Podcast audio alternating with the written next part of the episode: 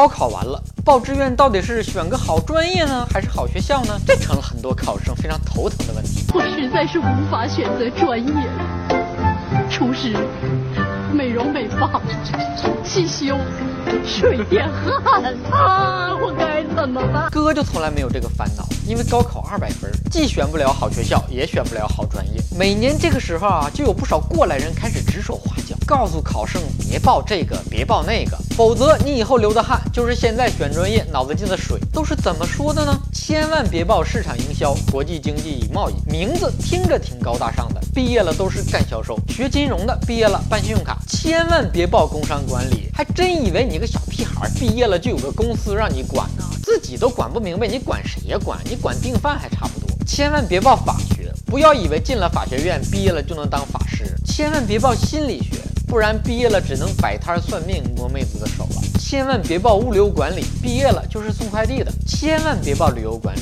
你以为你毕业了就能干导游？不好意思，你只能当导游。千万别报播音与主持，毕业了你只能干客服或者主持各大商场、理发店的开业仪式。千万别报网络工程，毕业了就是个拉网线、装电脑的。千万别报生物学，毕业了就直接进养猪场。千万别报医学。平时像高三，期末像高考，而且学医的同学还不能请假，有病了来教室老师给看。学医的毕业了工资低，加班累，搞不好还得被医闹卡。当年鲁迅弃医从文都说了，学医救不了中国人。实在想学医，一定要辅修跆拳道、拳击、散打。辅修。南拳和北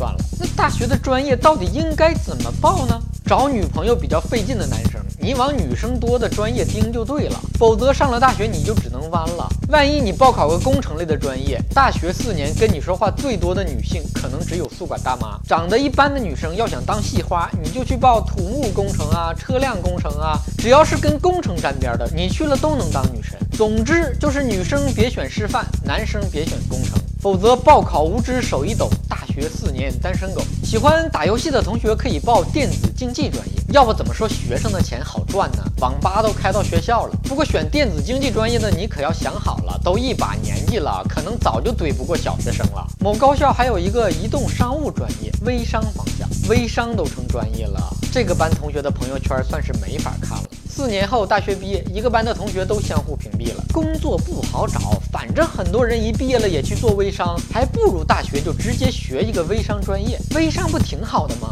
不占地，不占房，一部手机就上岗，不集资，不贷款，自带手机求发展，一不偷，二不抢，没事儿还能发鸡汤。以上纯属瞎扯淡，各位同学千万不要相信，不要被误导。大学一定要选一个适合自己、感兴趣的专业。不用考虑什么热不热门，毕业了好不好找工作，自己喜欢学起来才有动力，也更快乐，是不是？今天的蛋就先扯到这儿。微信公众号小东瞎扯蛋，随时欢迎你来扯蛋。